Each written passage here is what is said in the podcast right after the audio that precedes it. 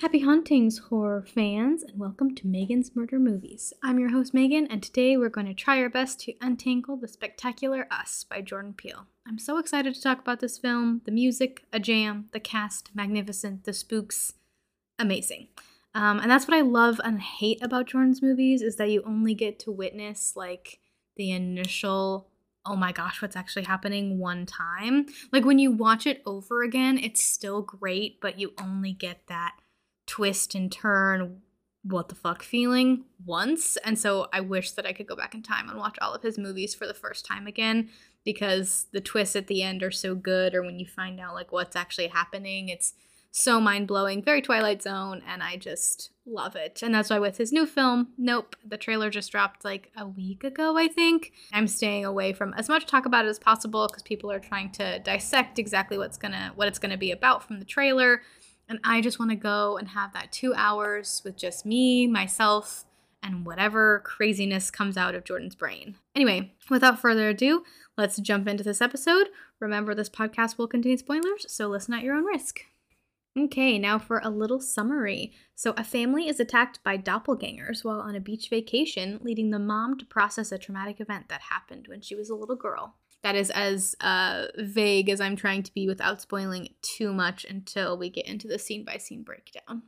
All right, let's get into a cast breakdown. So first, we'll start with Lupita Nyong'o. She plays Adelaide Wilson or Addie. Uh, she also plays the character of Red. And Lupita attended Yale University, like their drama school, for her master's degree which is super awesome. Uh, she was in 12 Years a Slave. She was also in a Broadway show called Eclipsed, which she was nominated for a Tony Award for. She stars in the Star Wars trilogy. She was also one of the voices in the 2016 Jungle Book that was released. She was Nakia in Black Panther. So, aside from acting, Nyong'o also supports historic preservation. She's vocal about preventing sexual harassment, working for women and animal rights. Uh, in 2014, she was named the most beautiful person or the most beautiful woman by People magazine. Um, and then in 2019, she wrote a children's book. She has narrated a Discovery Channel docu-series, Serengeti, and she was named one of Africa's 50 most powerful women by Forbes. She's just amazing, and I just want to support all of the stuff that she does. And so anytime I see that she's like cast in anything, um, I try to see it if I can because she's just very talented and love supporting her and her work. Next, we have one of my favorite actors, Winston Duke, who plays Gabriel or Gabe Wilson. He also plays Abraham. Winston actually plays Mbaku in uh, the like Marvel Cinematic Universe for Black Panther, Avengers Infinity War, and then he also made an appearance in Avengers Endgame. He's also headlining in the Apple TV drama series Swagger. Uh, he also starred alongside Mark Wahlberg in the Netflix thriller Spencer Confidential. In July of 2021, Winston Duke played Bruce Wayne in a podcast audio drama called Batman Unburied, which I haven't listened to yet, but I really want to. Um, I'd love to see him play Batman like on the big screen. I think that he would be great for that. Um, I think that'd be really cool to see like a black Batman. Um, so whoever needs to make that happen, uh, this is my request to you to make that happen because I would love to see it. Um, also super talented. Like just I feel like uh, even though a lot of his roles aren't specific comedic roles, you know, like Avengers is very action and fast paced. Um, and then of course, you know, Us is like a, a psychological thriller slash horror movie. And so the idea that he's such his comedic timing though, like, and I don't know, I, it has to be a combination of him because in all of what all of the things that I've seen him in, he has such great comedic timing. So they can write these really great lines for him that are, you know, really good comedic, just like one liners. But the way that he delivers them and just the choices that he makes, I don't know, just 10 out of 10. Big fan of Winston Duke. Okay, and then next we have Shahadi Wright Joseph as Zora Wilson or Umbra. Uh, she is an American actress, singer, and dancer, best known for Us, and then she was also uh, she voiced young Nala in The Lion King, and then she also starred as Little Inez in Hairspray Live. And she does such a great job as Zora, like uh, I don't want to say it's my favorite character, but she's definitely up there as one of my favorites in this film. she's got the total like final girl vibes that you would see from like a regular slasher movie and so i think that that's why i love zora's character so much. It's just very much reminds me of like um, sidney prescott and uh, laurie from halloween. Yeah just it gives me those vibes which i love Next, we have Evan Alex, who plays Jason, the son of like Addie and Gabe. Uh, and then he also plays Pluto. He's known for Us, The Kid, and Kids Reenact. Next, we'll move on to the so talented Elisabeth Moss, who plays Kitty Tyler and Delilah. Um, she began acting in the early 90s, playing Zoe Bartlett in West Wing. Uh, she also played Peggy Olson in Mad Men, and one of her like biggest roles is June Osborne in The Handmaid's Tale, which has been like super well received, I guess you could say. Uh, you know, hu- huge, huge uh, following for Handmaid's Tale. Great book. Um, but the show is pretty good. She also played in Girl Interrupted, Get Him to the Greek, The One I Love, The Square, The Invisible Man, which I heard was pretty good, Shirley, which I liked. She's been in so many things. I'm sure you would recognize her if you saw her from something even if it was just like like trailers or things like that because Elisabeth Moss has been in so much stuff. Next, we have Tim Heidecker, who plays Josh, and then he also plays Tex. And so he's an American comedy writer, director, actor, and musician. He's best known for one half of the comedy duo Tim and Eric, alongside Eric Wareheim. He also acted in the film Bridesmaids, Tim and Eric's Billion Dollar Movie, the comedy Ant-Man and the Wasp, and then, of course, Us. He also co hosts a uh, film review web series called On Cinema and stars in the comedy series Decker alongside Gregg Turkington. So he just does, he honestly seems like a very busy man, booked and busy, but he's got a pretty fun role as Josh Next, we'll talk about Yahya Abdul Mateen II. He plays Russell Thomas and he also plays Weyland. Um, so he portrayed David Kane, the Black Manta, in the DC Extended Universe Aquaman. Um, he was also in the trial of the Chicago Six on Netflix, and he also portrayed Cal Abar in the series on HBO Watchmen, which he won a Primetime Emmy for. Um, he also starred in episodes of The Handmaid's Tale and Black Mirror. He was also in The Matrix Resurrections. Um, again, super talented. Um, I liked the the trial of the Chicago Seven. Very talented. He's not in the in the film too too much. He plays young Addie's father, um, and so he's kind of only in like flashbacks. You don't get to see him a whole lot. And then we'll go to the one who plays Addie's mother is Anna Diop, who plays Rayne Thomas, or Ur, and then she also plays Eartha. So she um, appeared in Everybody Hates Chris. She also guest starred in Lincoln Heights, Whitney, and Touch. She was in the supernatural drama series The Messenger. She also appeared in the series Quantico and she plays Starfire in the new like Titans show that DC is doing. That's super super good. I love her as Starfire. Um, definitely go check out Titans if you haven't yet. I think it's on HBO now.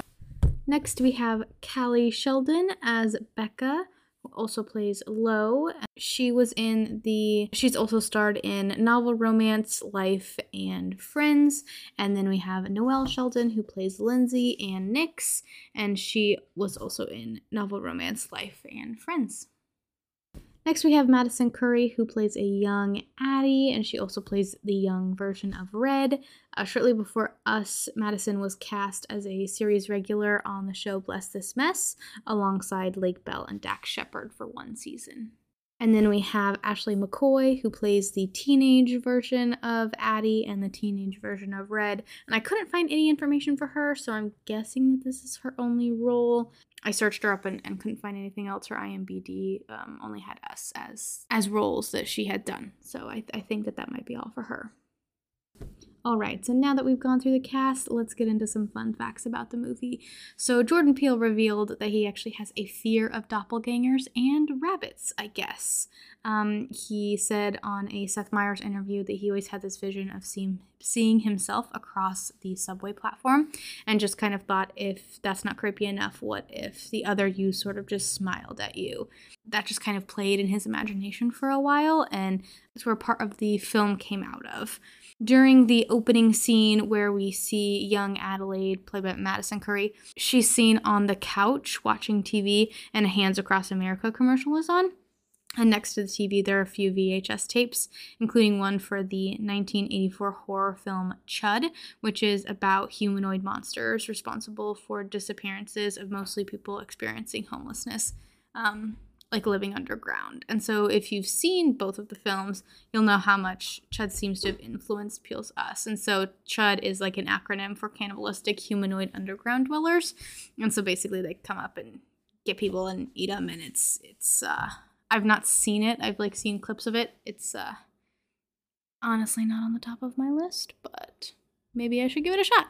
If you want me to watch it for the podcast and do the breakdown, uh, let me know, and maybe I'll I'll do it if enough people want to see it.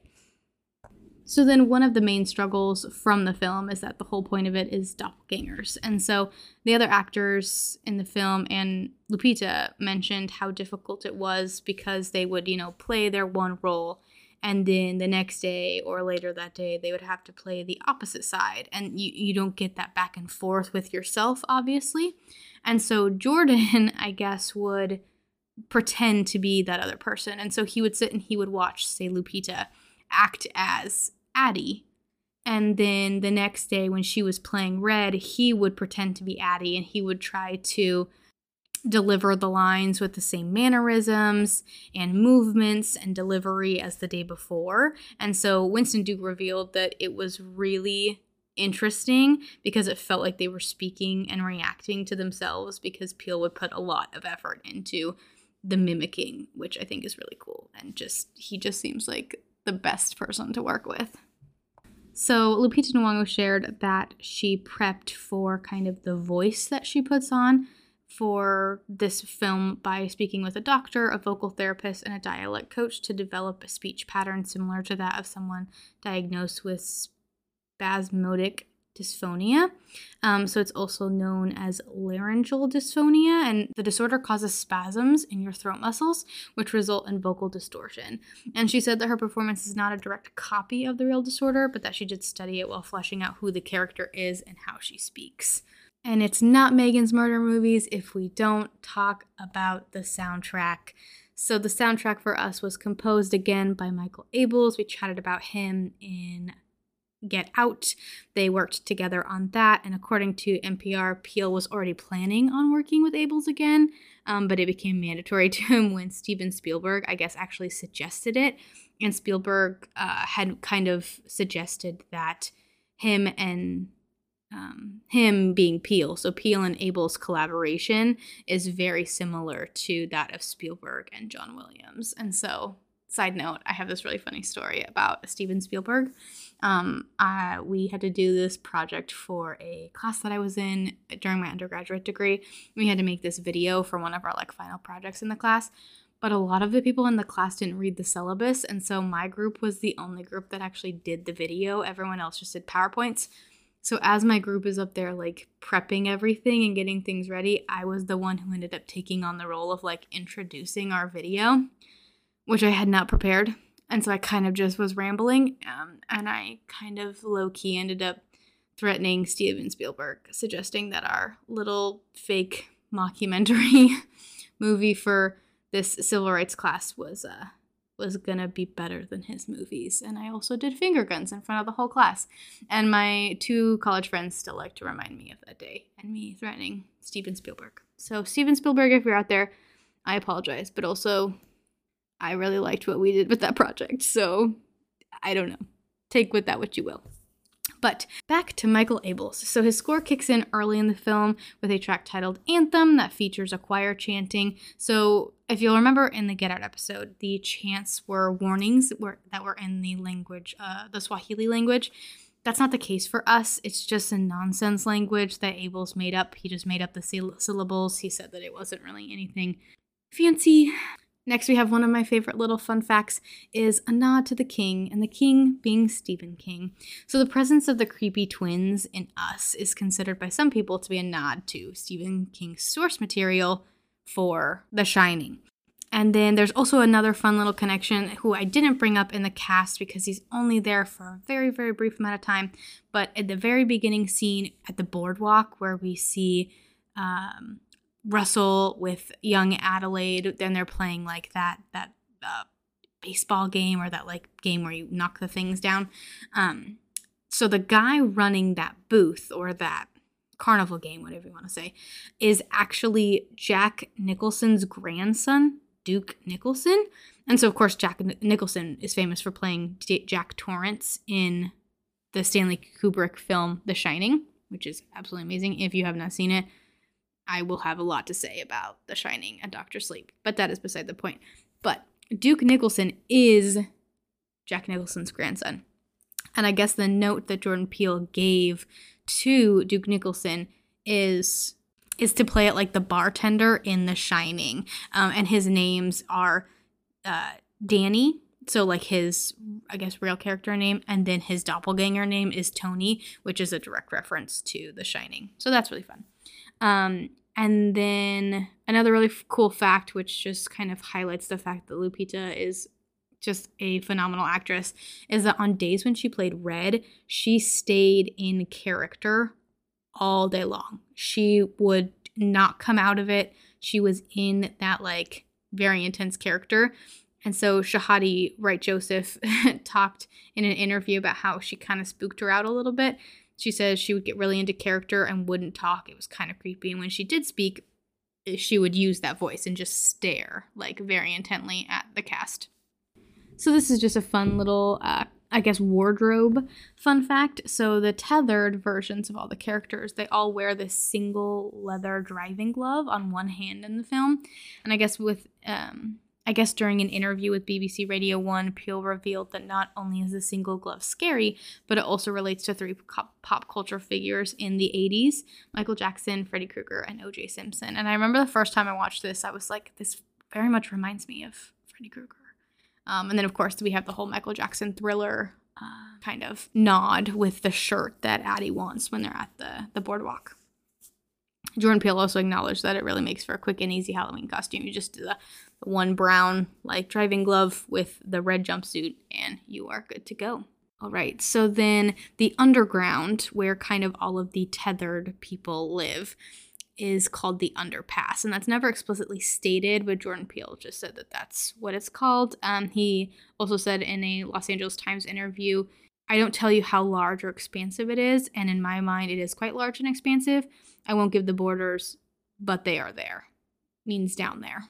Um, and so I personally think the borders are the entire United States because there's that line in the very beginning, which we'll get to, about how there's tons of like unused tunnels under the continental United States. And so I wonder if like those are the borders. And Addie says that she thinks that the family should go to Mexico, which like she would know that that's possibly a safe place. Again, we will get to that. There's a few more fun facts that I want to talk about first. One of the big ones is just kind of the theme of cemetery in the film. And so there's this um, biblical verse that is uh, referred to a lot, the 1111 one. Um, and it's, I guess, a passage from Jeremiah. I am not a biblical person. I do not know the Bible, so this is just what I'm finding online. But apparently, the verse is Therefore, thus said the Lord Behold, I will bring evil upon them, which they shall not be able to escape. And though they shall cry unto me, I will not hearken unto them. It's very intense. Um, it kind of goes to what we'll talk about in in the in the scene by scene breakdown when Red is kind of chosen as the leader and viewed like a prophet within the tethered community, I guess you could say. It's very much cult like. Jordan says at one point that I think one of the breakthroughs in the writing process was realizing that the dynamic of the tethered was a cult and that they have complete faith in their Messiah, which is Red, and to ultimately imply that them being the dark side of us, we are in a cult as well, just a less scary one on the surface. And so I think that's really cool, just kind of the parallels. Um, and I remember when I watched this for the first time in theaters, I was like, I wish I knew the Bible so that I knew what what the 1111 verse was. And so then the last thing that I want to talk about is there's a line that I think is probably going to be debated for a while. And so when the you know the Wilsons kind of first meet their tethereds when they kind of break into their house. Um, Gabe asks who they are, like who are you? Why are you doing this? The the classic horror questions when you're being attacked. And Red responds with the words, "We're Americans." And so for Jordan Peele, uh, he says that it raises a lot more questions to ponder. It's so satisfying to me in a horror movie when a question is answered but it only remains scary if the answer raises new questions. And so I think that that kind of answer of we're Americans does just that. He says that the line also reiterates the reality of the doppelgangers. Uh, he said, I wanted to have a moment where she declared pretty early on without saying these words Look, we're from here. We're human beings that are from this soil. Which, of course, you go on to find out, oh, yes, they actually are. And so he says, I think us can apply to anyone, human beings in general your family, your country. And so for me, it was my country and the duality of society. And so I think it's really, really interesting because, you know, you can sit and and say the whole movie, you know, he kind of hopes that we're on one side. You know, he hopes that we're rooting for the the regular people or the people who are not, you know, in the red jumpsuits because they're not committing murders and they're not doing these things. And then when we come to find out the the major twist at the end and we go, "Oh my gosh, like maybe maybe there isn't as big of a difference as we think there is." Like it's it's very interesting kind of the just the duality of society that that he kind of hits at at the end there. So we'll talk more about it that at the end when we get to the crazy twist. Um, I'm sure if you're watching or I'm sure if you're listening to this, you know what the crazy twist is, but I just it still gets me every time when I see that scene and you kind of like you get that confirmation. Even if you suspected something was up, once you get that confirmation, it's just whew, Twilight Zone music, mind blown. All right, so we've met the cast, we've learned some fun facts. Let's get in to the scene by scene breakdown. We open on a black screen and it says there are thousands of miles of tunnels beneath the continental US. Abandoned subway systems, unused service routes, deserted mine shafts, many have no purpose at all. And then we see an old TV and a child watching the news. They're talking about a storm that's coming, and then there's that Hands Across America commercial. And then there's an ad for the Santa Cruz Boardwalk, which just kind of really sets up the entirety of you know, what's what's about to happen. Next, we see our family at the boardwalk. The year is 1986. It's in the evening, dark outside. A mom, dad, young girl. The dad is playing a carnival game, and we learn it's our main character, Addie's birthday. The dad wins Addie a Michael Jackson thriller t shirt, and after the game, the parents are arguing a bit. The mom says that the dad isn't around much. Russell, the father, wants to get a beer, and Rayne, the mom, is trying to keep him under control. She just wants them to have a nice night as a family. Russell decides to play whack a mole, and Rayne needs to use the bathroom. She asks Russell to watch Addie while she uses the bathroom. They get a bit snippy with each other. She's like, Can you just please, like, watch your daughter? Kind of implying that, like, he really doesn't do a whole lot and he really never watches her. And he's like, Yeah, I'm watching her. Like, it's fine. And he's totally got his back turned. He's not even looking at her. So it's like, You're really, you're watching her while you're playing whack a mole? Easy sets up that this is not a happy family dynamic for Addie to be in. So they get a bit snippy with each other, and Rayne goes out to the bathroom after telling Addie to stay put. So even though her mother specifically told her not to go anywhere, Addie, of course, decides to wander off. She's got a candy apple in one hand and starts to walk toward the beach. She passes a man holding that Jeremiah 11:11 sign, and she gets to the steps and walks down onto the beach. Addie is watching thunder out in the ocean behind really big storm clouds. It's actually a really cool shot. Um, and it starts to rain, and she goes into this like house of mirrors. She's walking around and she gets scared by this fake owl and kind of the maze of the mirrors. The power goes out and she starts to get a little scared, as as a child would when, you know, they've wandered off and now they're in an attraction that has no power. And she sees an exit sign and, you know, good sign. perfect, easy way to find your way out. But not necessarily in a hall of mirrors. And so as she's walking straight for the exit sign, she runs smack into a mirror. She's slowly trying to find the exit, trying not to bump her head into any more mirrors. And she starts whistling, I think just kind of like calm her anxiety a little bit. It's a really cool shot because you see um, like Madison Curry kind of all over the place with all of these different mirrors. And then she hears other whistling, not her whistling. Different tune, different speed. And she backs up to what we think is a mirror until she turns around. But the mirror person doesn't move. We just still see their back. And so Addie, it looks like, is looking at her own back. We get this great shot of Addie looking completely terrified, like the hugest eyes I have ever seen on a child. Just so scared. And then we have a close up of a rabbit in a cage. The opening credits start to roll, and it slowly zooms out to reveal a ton of rabbits in cages. And this is when the chanting nonsense song starts playing. Now we're in the present day, and there's a car driving down the road. It's sunny, feels like summer. A family's in the car mom, dad, two kids, Addie, and her family. The dad is driving, and they get to their destination. He jokingly scares the kids and yelling because they're asleep in the back seat. They unpack the car, and like the dad, Winston Duke, plays Gabe, is just a total like this role is so perfect, and I want to see him as the lame dad in absolutely every movie that I watch from now on, uh, because he just the comedic timing, like I said when I introduced him, is so good, and so he's just making terrible dad jokes you know, I think like they go in, I'm guessing they unpack because then the next time we see them is at the the the table eating. And the son Jason asks if they can get a dog. Addie quickly says no. Meanwhile, Gabe the dad is trying to convince the daughter Zora to run slash train while they're at the beach. She runs track and field.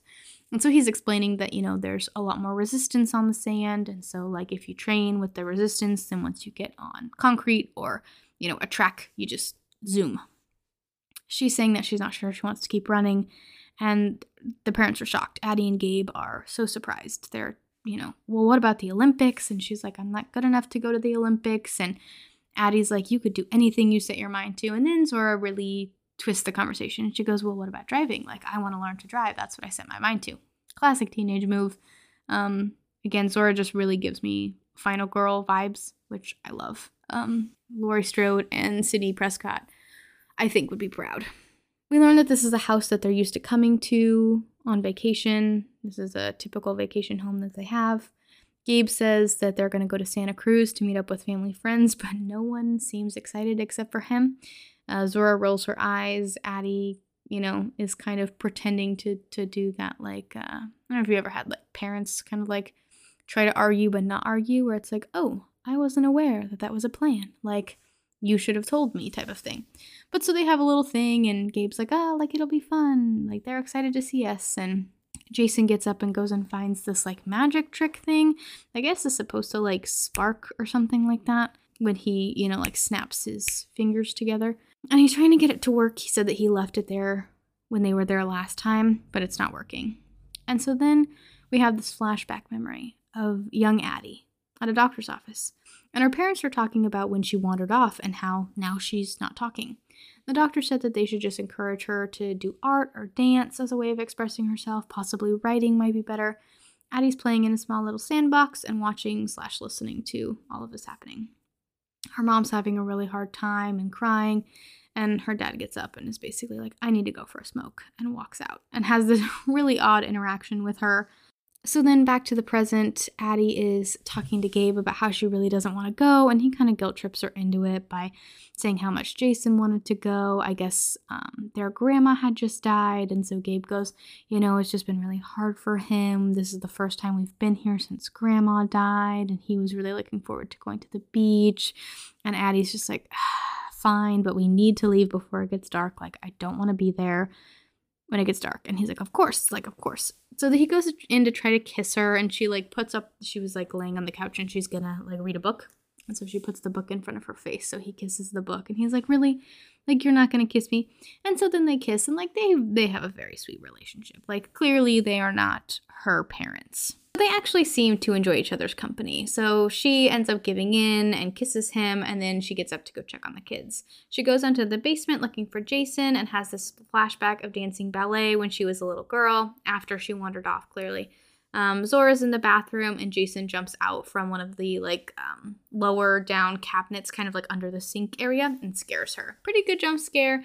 Um, he then hides in the closet and has to put like this little fire truck or not a fire truck, an ambulance in between the door and like the door frame so that it doesn't shut all the way because otherwise it will lock and he will be stuck in there. Uh, Zora knows this and kicks the stopper in, and he, of course, gets stuck. He starts banging on the door and calling for his mom, and so she goes upstairs and lets him out. And then they're kind of like bickering back and forth, Zora and Jason. And Addie's like, knock it off, you guys, whatever, blah, blah, blah. And then they hear this like car horn honking, is what it sounds like, and yelling. So they go out to kind of, I'm guessing, the backyard area of the house where there's this little dock area down to what looks like a lake or a little, just a little area of water. And their dad is in this little tiny boat that he's bought. That's it's called Crawdaddy. He's very very excited. Gabe is like, "Look what I got." Everyone on the the dock looks very concerned and not super impressed with this little boat that he bought. um, the boat dies in front of them. It just kind of like gives out, and he's like, "It's okay. The guy taught me how to do this. It's like I know how to fix it." And then he just starts hitting the side of the motor to get it to start. But he's really excited, and they're kind of like, Zora makes a comment like, Are we all gonna fit in this? Again, this is one of those instances where I don't know if it was on purpose, but we'll talk about it in another part later. I feel like they just kept putting Winston Duke, who is like a large gentleman. Like, let me see how how tall he is. Please hold. Winston Duke is six foot five. This man is six foot five and looks like a freaking lineman, like built like just this lovely, lovely man. He is he is quite a large gentleman. Uh, and it's like I feel like they found like the smallest little leisure boat because it's not like a little like dinghy or something you'd have to like paddle. Like it's a little motorboat. I wouldn't necessarily go say as far as is the speedboat.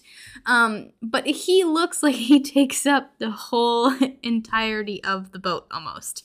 Um, and it, it will look like that later on in the film when he's sitting on what's supposed to be him and Addie's bed in like their vacation home. It looks like he just takes up the whole entire bed. Anyway, that's not the point.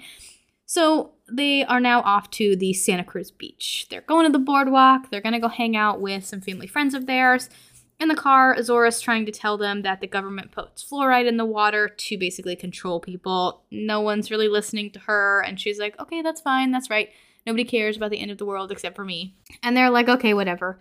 Um, and Jason and Zora kind of get into another little sibling spat, but it's a really nice comedy moment. Jason's doing kind of the little magic trick thing that he has. He's trying to get whatever to happen happen.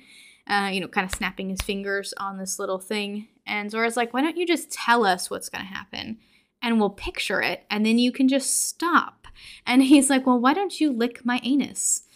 And everyone in the car is like, whoa, what the heck? That's disgusting. Like, and Jason's like, well, anus isn't a curse word. And Gabe's like, well, I kind of honestly wish you would have used a curse word because, like, what the heck? And so there's just, it's, they're just a lovely, normal, totally loving family. And so then I Got Five on It comes on the radio, which of course was played in the trailer for this film. They like kind of did their own spooky version with like string instruments instead, which just sounds so cool. Again, Michael Abels just mwah, chef's kiss, a genius. And I cannot wait to see what him and Jordan do in the movie Nope because he better be a part of it. I will be sad if he's not. And I, yeah, anyway, just love love a good music moment. And so they're kind of all jamming to the song in the car and um they pull up to the coastline and Gabe gets really excited. Like they kind of come around this bend and you see just ocean and the, beach and they're getting close. But as they're pulling in and getting closer to the parking lot where they're they're going to kind of get out, they see an ambulance on the side of the road and they're putting a man in the ambulance who looks not good. And it's the same man that Addie saw when she was younger who's holding the Jeremiah 1111 sign. And so this next shot is one of my favorites in the entire movie. So they go like around the ambulance, and then this is when they get to the beach. And so this is the shot that I love. And it's an overhead shot. And so you see like the family walking, but what we see from the camera is like the top of their heads, but the reflection, like the shadows in the sand, is them walking. Like it's, I don't know if you guys have seen those pictures, but they have these a lot of like camels in the desert and it's it's such a cool shot because you're like oh yeah no it's a bunch of camels. Like you know exactly what it is. And then you realize that what you're seeing is actually the shadows and not like the side view of the camels that you think you're seeing. Super cool shot 10 out of 10 and also just really kind of contributes to the doppelganger aspect of the movie of like there are these other people attached to like everyone else.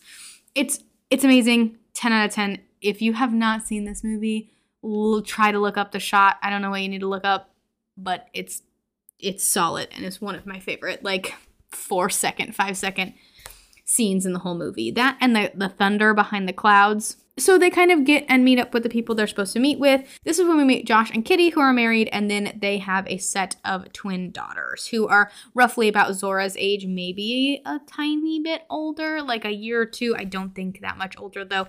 They look like they'd be probably right around the same age. So Kitty and Josh clearly, kind of right off the bat, don't seem to have the same kind of loving marriage that Addie and Gabe have. They kind of dig at each other very rudely, like Kitty's drinking some wine on the beach, and Josh asks Addie if she wants anything, if she wants a drink, and she's like, No, I've got water, I'm fine. He asks his wife if she would like more, and she says, Yeah. And then he just kind of puts her down, and he's like, I've got to get my wife her medicine and this is her third glass, and just kind of being a total jerk. Kitty makes the comment that she wants to kill him like every day. She's like, I think about murdering him all the time. And you're like, oh, geez, well, I hope that's not what marriage is supposed to be. I mean, I feel like, you know, quoting Scream, there's always some stupid fucked up reason to kill your girlfriend. But like, I feel like you shouldn't want to kill your girlfriend or your partner every single day. That maybe is not so healthy. But who am I to judge, I guess? I'm not a relationship therapist. Then we're kind of sitting on the beach with Zora, and she's got music in. Uh, the twin daughters of Kitty and Josh are doing like cartwheels, and they end up ruining Jason's like sandcastle that he was making. They kind of suck. They just seem like kind of those like stereotypical mean girls that you'd see in like middle school or high school. Just, they don't seem like the nicest duo. Uh, they're kind of weird and awkward. Kitty and Addie are talking about um, Addie dancing when she was younger, and just kind of, you know, Kitty talks about how she should have been an actress and she was doing acting when she met Josh, and she had been in a couple commercials and she should have made it big, but of course the girls were born at exactly the wrong time. Um, also, doesn't really seem to have that super maternal instinct that Addie seems to have. And at this point, Jason wanders off because he's going to go to the bathroom. Doesn't necessarily wander off. He tells Zora, I'm going to go to the bathroom and heads over to bathrooms. And as he's walking to the bathrooms, we see the hall of mirrors that Addie had gone into. He walks right past it to kind of get to where the bathrooms are. And Kitty and Addie are talking about coincidences, just about how they've noticed things happening lately. So, like a frisbee kind of gets tossed over in their area and lands on their beach towels. And the, you know, the circle, of course, the circle frisbee lands perfectly in the middle of the circle on the beach towel. So they're talking about coincidences. We see Jason come out of the bathroom and he sees this man on the beach with his hands out. Almost picture like, you know, like Jesus on the cross. He's just like got his feet like, you know, a little bit less than his legs a little bit less than shoulder width apart and his arms up. Not completely up, but like maybe three fourths of the way up, you know, so not like a perfect T, but like, you know, three fourths of the way. You only see the back of him, but they zoom in on his hand and it's dripping blood. Addie starts looking around for Jason. I feel like, as any mom would do in a public area, you just kind of do like that quick scan for your kids and can't find him. So she's like, Gabe, where's Jason? Where's our son? And so they start looking for him. Addie starts totally freaking out, of course, because she knows that the Hall of Mirrors is basically directly behind them. And he walks back over a little bit confused, and Addie runs to him and like drops to her knees, gives him a hug, and then kind of yells at him and shakes him a little bit of like, You cannot do that. That is not okay. And Gabe's like, All right, we're fine. Like, everything's okay. Or we found him. It's okay. So they all go back home, and Gabe's kind of ranting about how Josh it, eh, bought this car just to rub it in Gabe's face. He's like, Did you see the new car that he bought? They kind of have this whole keeping up with the Joneses thing going on. Uh, that's kind of why Gabe bought the boat. You'll learn that later. or you kind of learned that on the beach because um, Josh is talking to Gabe about, like, oh, so you bought the boat. Like, did you get all the stuff for it? And just kind of making Gabe feel crappy for not having as cool of a boat and all of the stuff that Josh has. And so Gabe, you know, clearly feels a little bit inferior to Josh, even though I would much rather hang out with Gabe than Josh because Josh kind of seems like a jerk. Addie goes off to say goodnight to the kids and she chats with Jason about him wandering off and she kind of makes a comment that she's going to keep him safe as long as he stays close to her. Like she's not going to let anything happen to him, but he needs to not like wander off because that was really scary. And she finds this drawing in his room of the man on the beach. And so it's a really interesting draw- drawing because it's like the back of the back of Jason's head looking in the direction of the man that like we just see his back on the beach. So it's almost like there's a third person standing watching that happen. Like you know, basically kind of like what the audience saw. It's a really cool drawing. So she says goodnight to him, says goodnight to Zora, and then she goes into kind of the master bedroom. And Gabe's talking about wanting to go fishing. He's like, We should take the boat out, we should go get some fishing poles, take the kids fishing. And Addie's just staring out the window, not saying anything. And Gabe crawls into bed, acting like they're gonna fool around, and he kind of gets in and he just goes, Hey. And this is when the kind of what I was talking about with the boat. He takes up this whole bed. Like, I do not know what size bed this was. And I get that you probably only go to your summer home for a week at a time, maybe three weeks out of the whole year. So you're not gonna buy like the biggest, most comfortable bed. But I'm just, I'm like, I wanna see the two of them in that bed sleeping because I feel like, I mean, Lupita is a very petite woman and she is small, but that bed just looks too small. Like it almost looks like it doesn't even fit Winston Duke, like lengthwise. Anyway, he just looks silly though, all kind of like spread out on this bed, looking like he's gonna get something from his wife. And then it's like, you don't even, I don't even know. It's funny. Anyway, so Gabe crawls into bed acting like they're going to kind of fool around a little bit, but Addie tells him that she wants to leave. She's like, I don't want to be here anymore. I want to go home. And he's obviously super surprised. She tells him that she doesn't feel like herself. She tells him about wandering off as a child and seeing that girl that looks just like her. Um, you know, she's clearly really scared and shaken up. She's not even talking to him. She's like talking to his reflection in the window because she's still just like intently staring out the window. Then she goes and sits next to him, and he's like, Well, but you were in the Hall of Mirrors, kind of implying that the girl that she saw was just a reflection of herself. And she's like, Absolutely not. I know what I saw. It was not someone else. It was, or it was not me. It was someone else. Like there was someone else with me she gets a little bit upset and says that he doesn't understand. She talks again about the coincidences, and he's still not really getting it. Of course, I mean, that would be kind of a lot to just throw on a person, you know, and of course, he wasn't there when she was little, and this clearly had a big impact on her. And he's trying to understand, but he's just having a hard time. He doesn't know.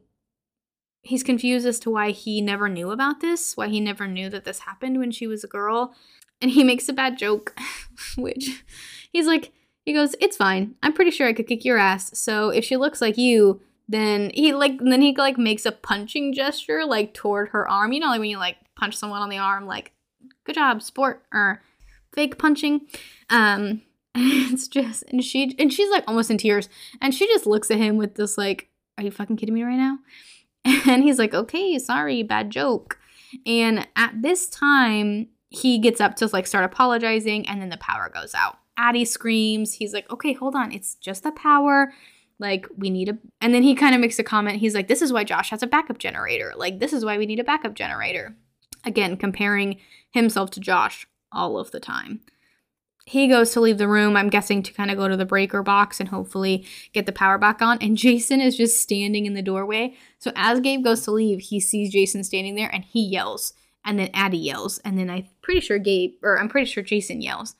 and he's like, Jesus, it was just the power. Like, go back to bed. It's fine. And Jason just very casually says, There's a family in our driveway. And Gabe's like, There's not a family in our driveway. And then they're standing at kind of the front door area looking out the window. And he's like, Huh, there's a family in our driveway.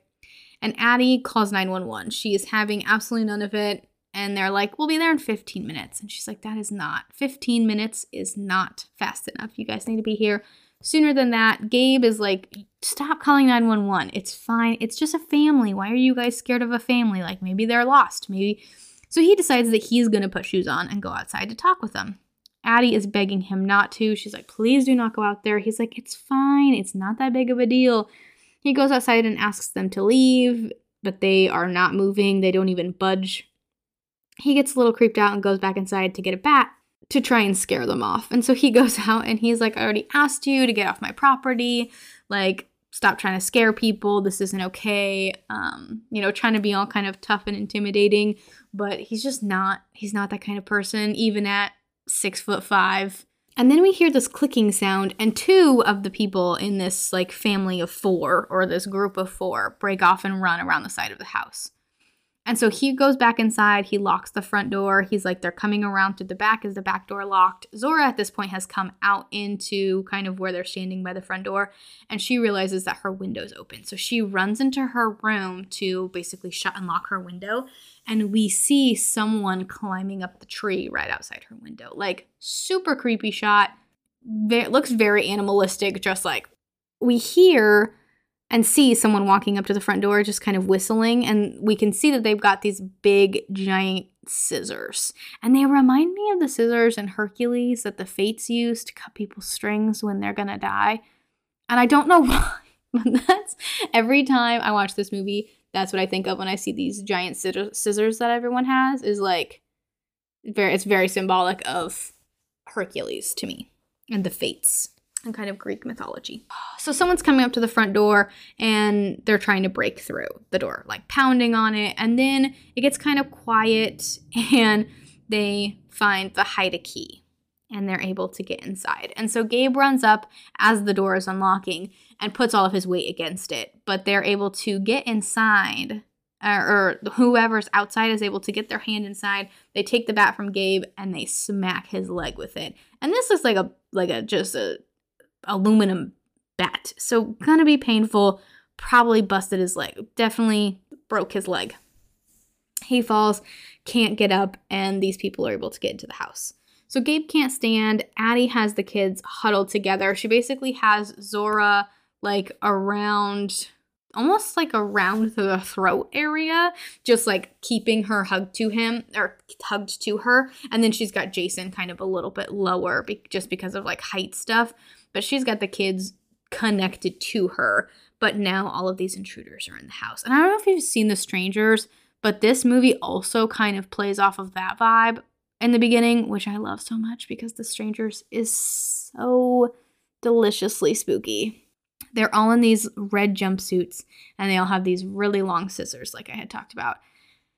And the as as the the leader, I guess you could say, comes into the house and gets closer to where Addie and the kids are standing. She gestures for them to sit down, and we can see that that one looks like Addie. That one looks very much like Addie. Hair is different, but everything else identical.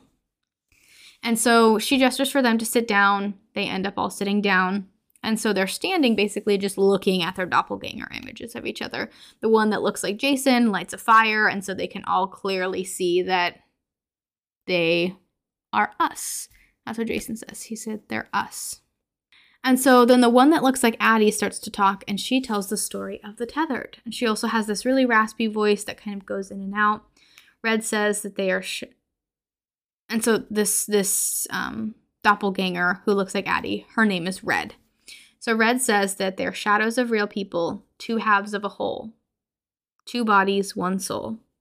The tethered eat rabbits, they don't get toys. She talks about how she had to marry Abraham because the girl, Addie, married Gabe, and Abraham was tethered to Gabe. And so she didn't get to pick who she loved. Red says that she gave birth to a monster girl. And then when she gave birth to her second child, Addie had to have a C section and Red talks about how she had to cut herself open and take the baby out because they don't have, you know, doctors in kind of the underpass, is what it's called, what Jordan Peele calls it.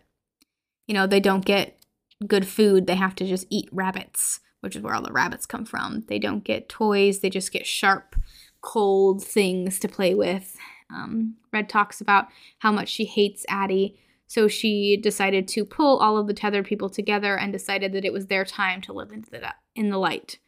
Red says that famous line, We're Americans. She makes Addie tether herself to the table, and Addie begs them, all of them, all of the the tethered people, not to hurt her children. She's like, didn't didn't say anything about Gabe. She's like, please don't hurt my children, which I feel like is a very typical mom thing. Like, you know, and Gabe should understand that. I think that that's valid. I think Gabe would have probably said the same thing. Um.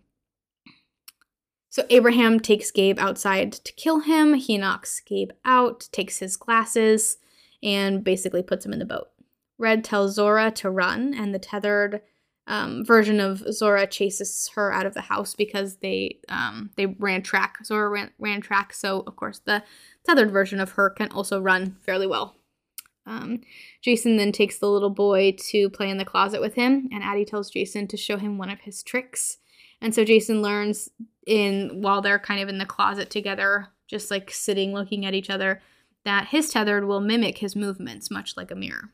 So he, Jason, throughout the film wears this like, I don't know if it's supposed to be a Chewbacca mask. That's what it reminds me of. Looks like this like monster mask thing. And so he pulls his mask up, and his tethered wears this white, like, mask thing. And so the tethered also pulls his up. And so you see that the his tethered is all burnt, like his skin is all kind of like he had actually accidentally been caught on fire. Um, so the lower part of his face, like his chin area, his lips, are all burnt looking. Healed, but you know, like he he had been severely burned. So Zora runs and her tethered catches up with her. She's like kind of hiding behind a car on this street, and the tethered gets on the roof of the car and is basically ready to jump on Zora. And then the owner of the car comes out of the house and that gives Zora just enough time to run away. Her tethered stabs the car owner because he's like, Little girl, I need to talk to you. Or young lady, like, get over here. I need to talk to you. And she stabs him. Addie and Red are talking, and Addie asks what they want. Red says that they want to take their time. They've been waiting for this day, and she calls this the untethering.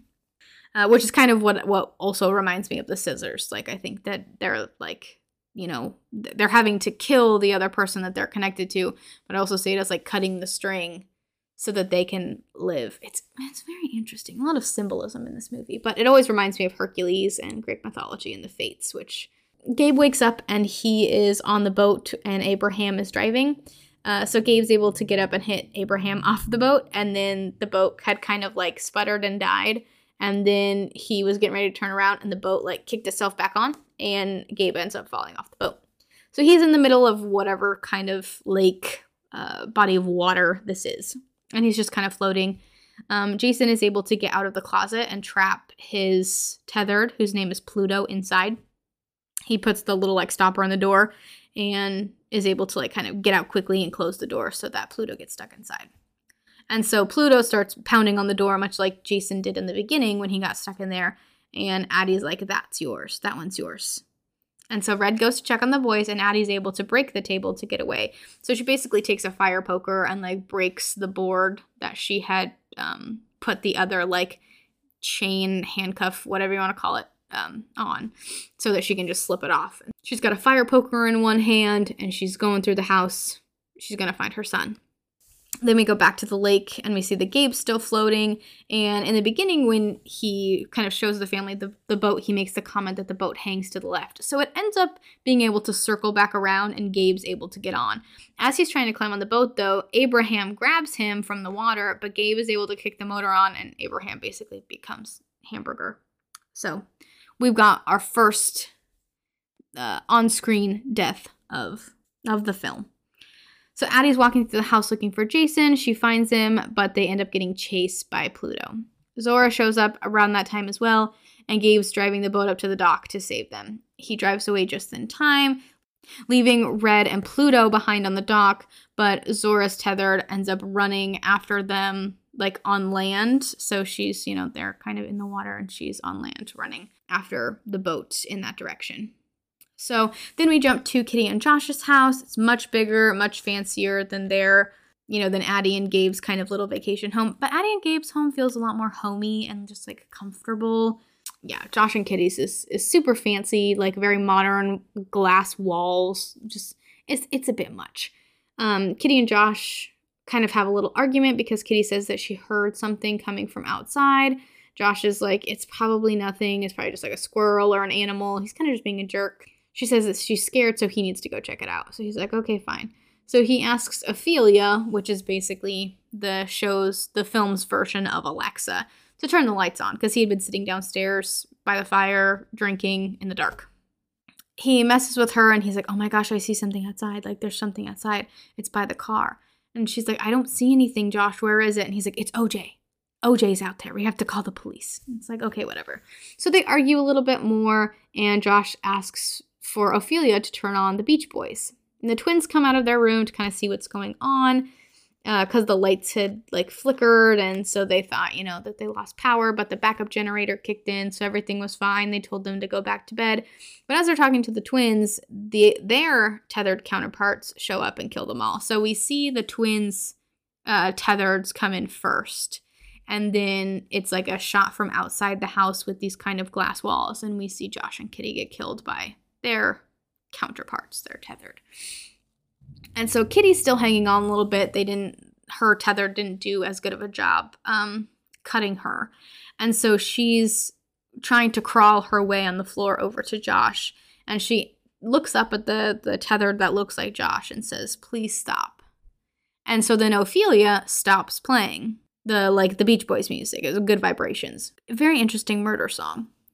and then she asks Ophelia to call the police, but because she's dying and she's kind of sputtering blood, Ophelia starts playing Fuck the Police by NWA. And so it's such a good comedic moment because you're just like, ah, oh, no. Like, Ophelia, that's not what I asked. Because it's like, call the police. Okay, playing Fuck the Police by NWA. And then like fucking Ice Cube goes in and you're like, oh no. Um, so that happens. Uh, they end up finishing off Kitty and uh, soon after that, Addie and her family show up at that house and soon realize that their friends are dead. She hits Josh with a fire poker and he's able to drag her inside. Gabe is limping. He's able to lead the tethered Josh away and toward kind of the boats in the dock area. Zora and Jason go into the house and Zora grabs this golf club that was sitting by the front door. And Jason ends up grabbing this like giant geode. Really cool. They basically go to help find their mom. NWA is still playing in the background. They get upstairs and they run into the tethered twins. Zora kills both of them.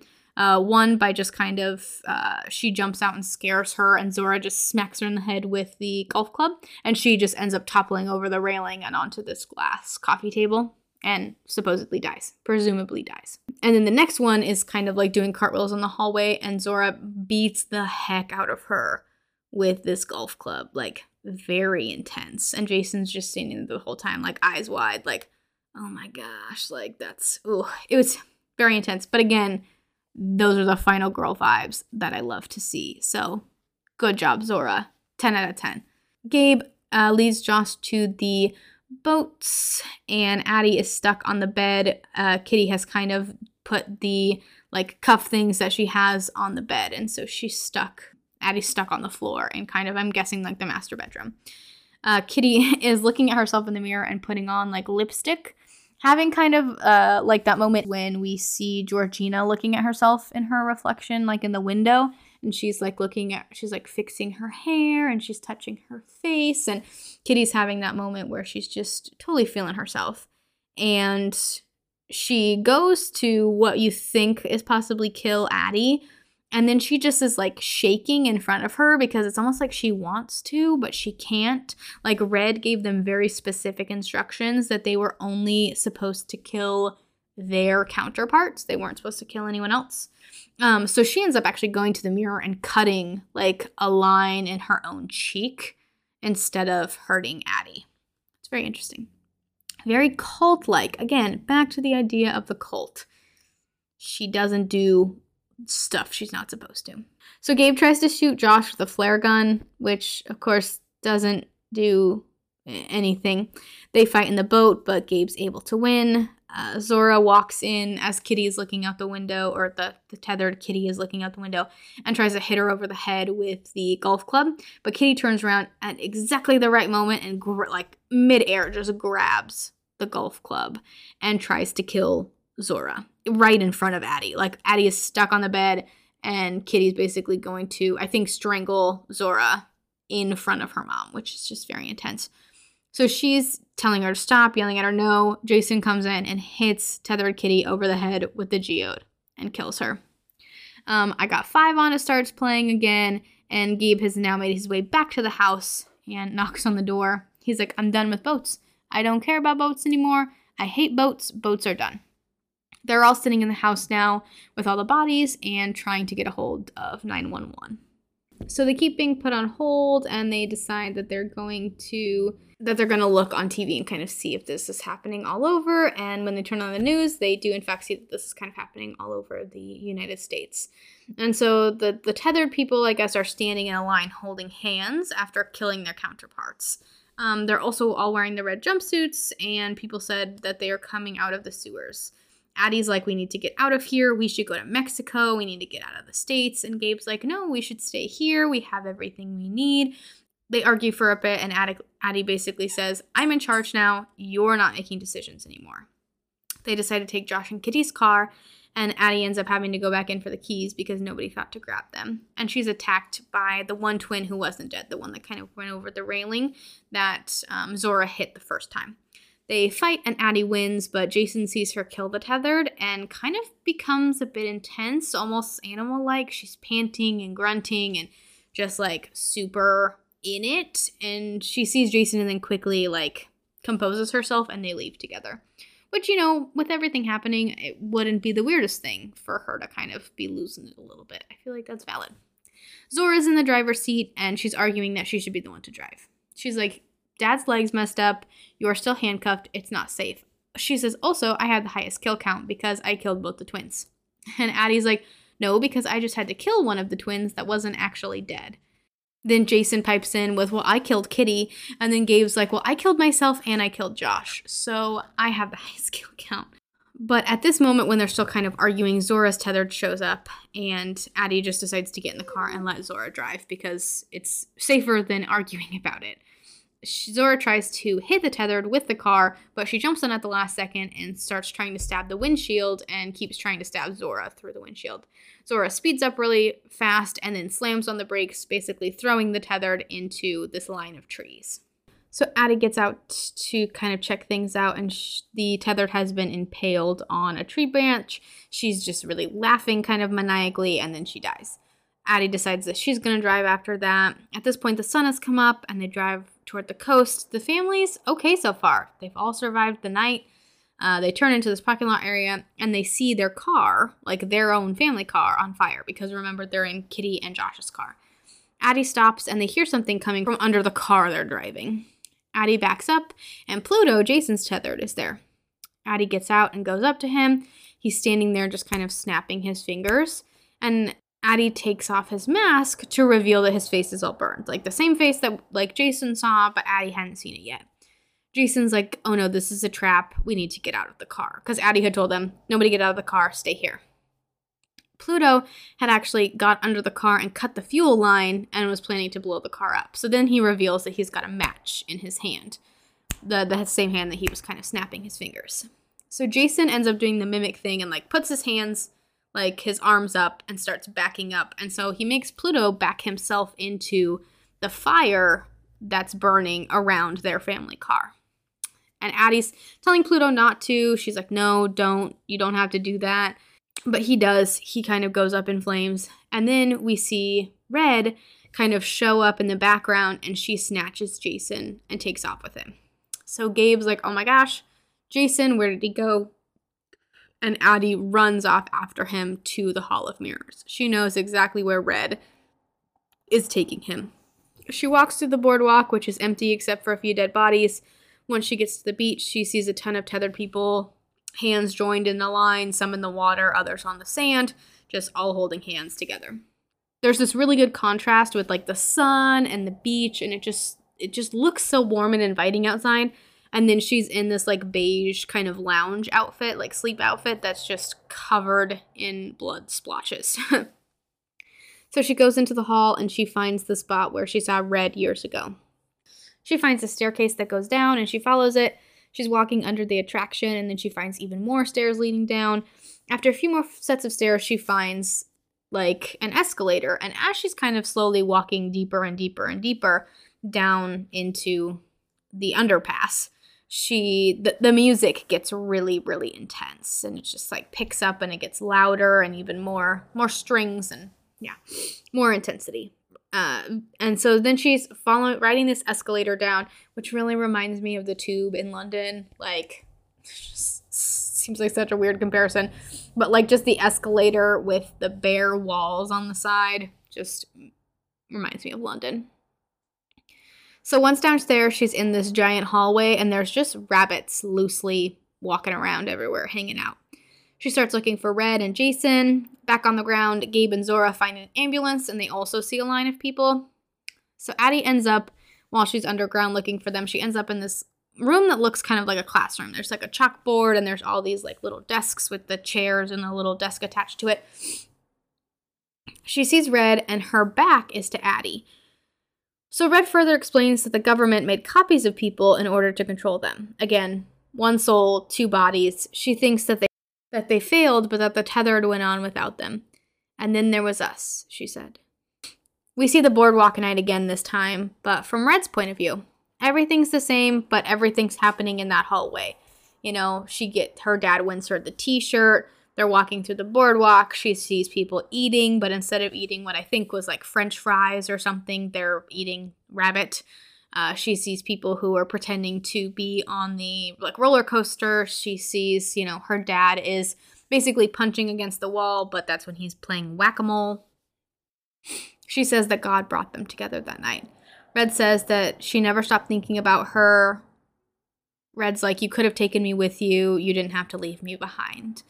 And when Addie started dancing, Red would also dance, but like in front of the tethered. And so the tethered thought that because she could dance and do this amazing thing, that she was a prophet. And so Red kind of led them to this day. She spent years planning this. She didn't just want to kill Addie, she wanted to make a statement that you can't just forget about us. You can't just leave us behind. We're not just going to go away, basically. Um, and then during the scene, we also keep seeing a Hands Across America shirt like taped to the wall. And so that's why everyone is lined up and in red because on the shirt, there's all these little people that are, you know, linked together and it's just, they're just red to make a statement. That was the whole, the whole thing. Uh, Red makes the comment, it's our time now. And while she was talking, Red was making basically a paper chain of people, you know, holding hands and then she separates them. So then there's this lovely scene I don't know if lovely is the right word. There's this great scene where the I Got Five on It instrumental music starts playing with the like strings and the piano. Super great. And they have this little like dance. I don't, I hate calling it a dance battle because it's not. That sounds so step up two. Um, but they have this very intricate like step fight thing that seems very very dance like very choreographed um, almost like chess. And so red ends up leaving the room and addie follows her and kind of like chess addie's really struggling. Red seems to have the upper hand. Red is able to counter every single move and every single step that addie takes. And so she ends up following red into basically the bunk room where people sleep. There's like all these little bunk beds and that just seems to be what that room is for it's just for sleeping Red pops out and Addie finally lands a hit and impales her with a fire poker. Then she takes the cuffs off and strangles or she takes the cuffs and strangles Red because they're like they're a pretty long chain. There's probably a good two feet, maybe a foot and a half of chain in between like the two cuffs areas. Um, and so she strangles Red. Addie goes kind of animalistic again, and she's like screaming and grunting and panting. She ends up finding the key on Red and is finally able to take the handcuffs off. And then she hears something in these, like, coming from like this locker area. And she finds Jason inside one of them. She pulls him out and she, like, tries to push her hair out of her face and show him that it's her and that he's safe now and that no one's ever going to hurt him again. Jason and Addie come out and find Zora and Gabe in the ambulance. Addie decides to drive and she has a flashback from the boardwalk night again. And this is where we find out for sure that Addie is actually a tethered. Addie is actually Red. She attacked the real Addie and chained her up in the tethered place and took her place in the real world that night on her birthday. Once she snaps back to driving, Jason's just staring at her. Like he knows something's wrong. Like I think he has put it together by this point that like maybe his mom isn't actually who or what she says she is. Um, Addie just smiles at him and turns her attention back to driving. And that's why only Red could talk. None of the other tethers could talk, but Red could because she actually grew up in in the upper world. I don't know what you'd call it in in the ground level world. Um, but Addie strangled her and messed up her vocal cords, so that's why her speech was very um, kind of sporadic and wheezy.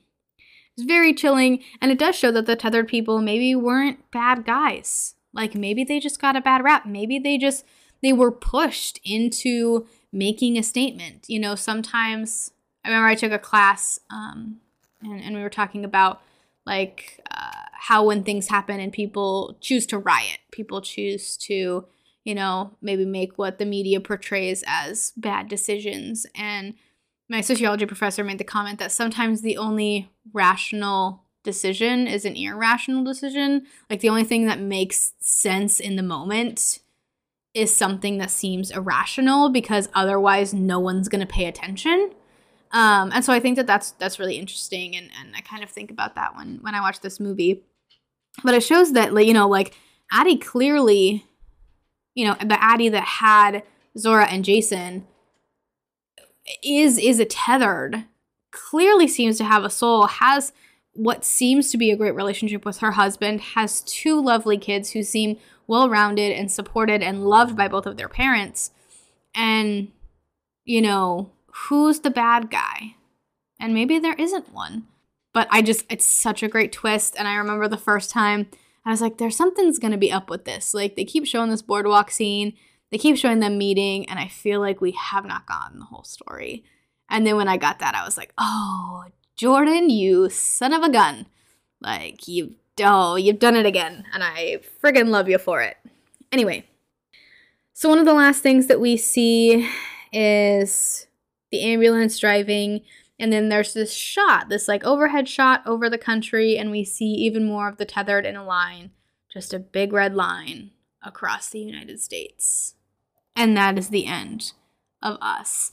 So great. I love it just thinking about that scene where like the real, like the Addie that we've known throughout the movie, finding out that she's actually the tethered version is just phenomenal. Such a great twist. I just I just love Jordan Peele so much. And I cannot wait to see his new movie. And I swear, if anybody on Twitter ruins it for me because they spend 20 hours watching the trailer, I will cry. And I will lose it because I just want that one moment of what the fuck.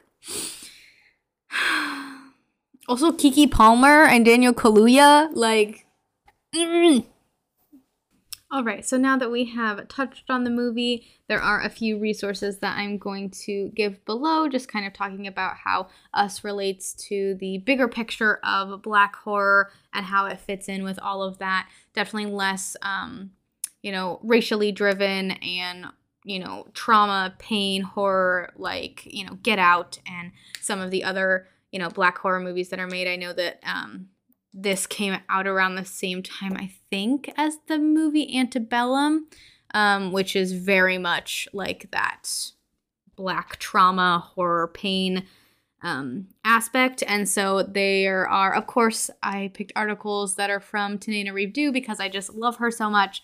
Um, but there's one that she did. She did this kind of round table with Brooke Obie for Shadow and Act, and it's called Jordan Peele on the Intentional Blackness of Us. And so basically, they just talk about like um, casting and how the whole entire, you know, the, the main family of Addie and Gabe and Jason and Zora is just a beautiful, dark skinned, normal black family. Um, and so they talk about that. And then there's another article, um, or I guess technically it's an essay by Tananarive that's Jordan Peele's Us Black Horror Comes Out of the Shadows. And so it's a piece that she did for Medium. Uh, so I'll have those linked below, and then I will also have a another video where Tananarive and her husband Steven Barnes talk about Us and just kind of their thoughts on it, how they liked it, what they liked about it, um, how they feel about you know kind of it fitting in with the black horror subgenre or genre, and yeah, I just think that those pieces are really important. And again, do your own research, come up with your own conclusions, but important to think about. Um, you know, this film did so well. It, I don't think it was nominated for anything. I know that Get Out won Best Original Screenplay. It didn't win anything, but those resources will be listed below. I would encourage everyone to check it out. I have really just enjoyed diving into Tananarive and her husband Steven Barnes' work. They are a delight, and I have just been kind of binging all of the stuff that I can find with the two of them because I just um, really enjoy hearing their points of view on these topics. And I think it's really important to think and consider, um, especially when us as the consumers are what can help drive, um, you know, what we see in in the cinema. And I want to see more movies like us. I want to see more inclusivity on the screen and the best way to do that is to encourage people to see these movies, hype them up when they're getting ready to come out. I can't wait to do a ton of stuff um, trying to hype up Nope before it comes out because I'm just so freaking excited about it. Um, but yeah, so again, just do your research and make sure that you're you're thinking about the the important bits and that we're giving money to things that are going to be inclusive and hopefully not traumatizing people when they see it um, and constantly bringing up that old pain um, that ancestral pain that's that's brought up over and over and over and over again in what would be considered like stereotypical black horror movies but yeah, so that is what I have to say for us. Those resources will be listed in the description of the podcast episode. I hope that you enjoyed it. I am super excited for next week. We are next week we will be talking about the original Wicker Man we're sticking with the cult idea. Super excited. Um, not the Nicolas Cage version. We're going to be talking about the original Wicker Man. Super excited to rewatch that. I've not seen that one in a few years. So that one will be fun. I hope that you enjoyed it. Again, if you like the podcast, please like, comment, and subscribe. That would be amazing. We are on Spotify and Apple Podcasts under Meaghan's Murder Movies, and we are also on social media under M Murder Movies. So that's M as in massacre, murder movies. So I hope everyone has a great weekend or week whenever you're listening to this. Stay safe and stay spooky.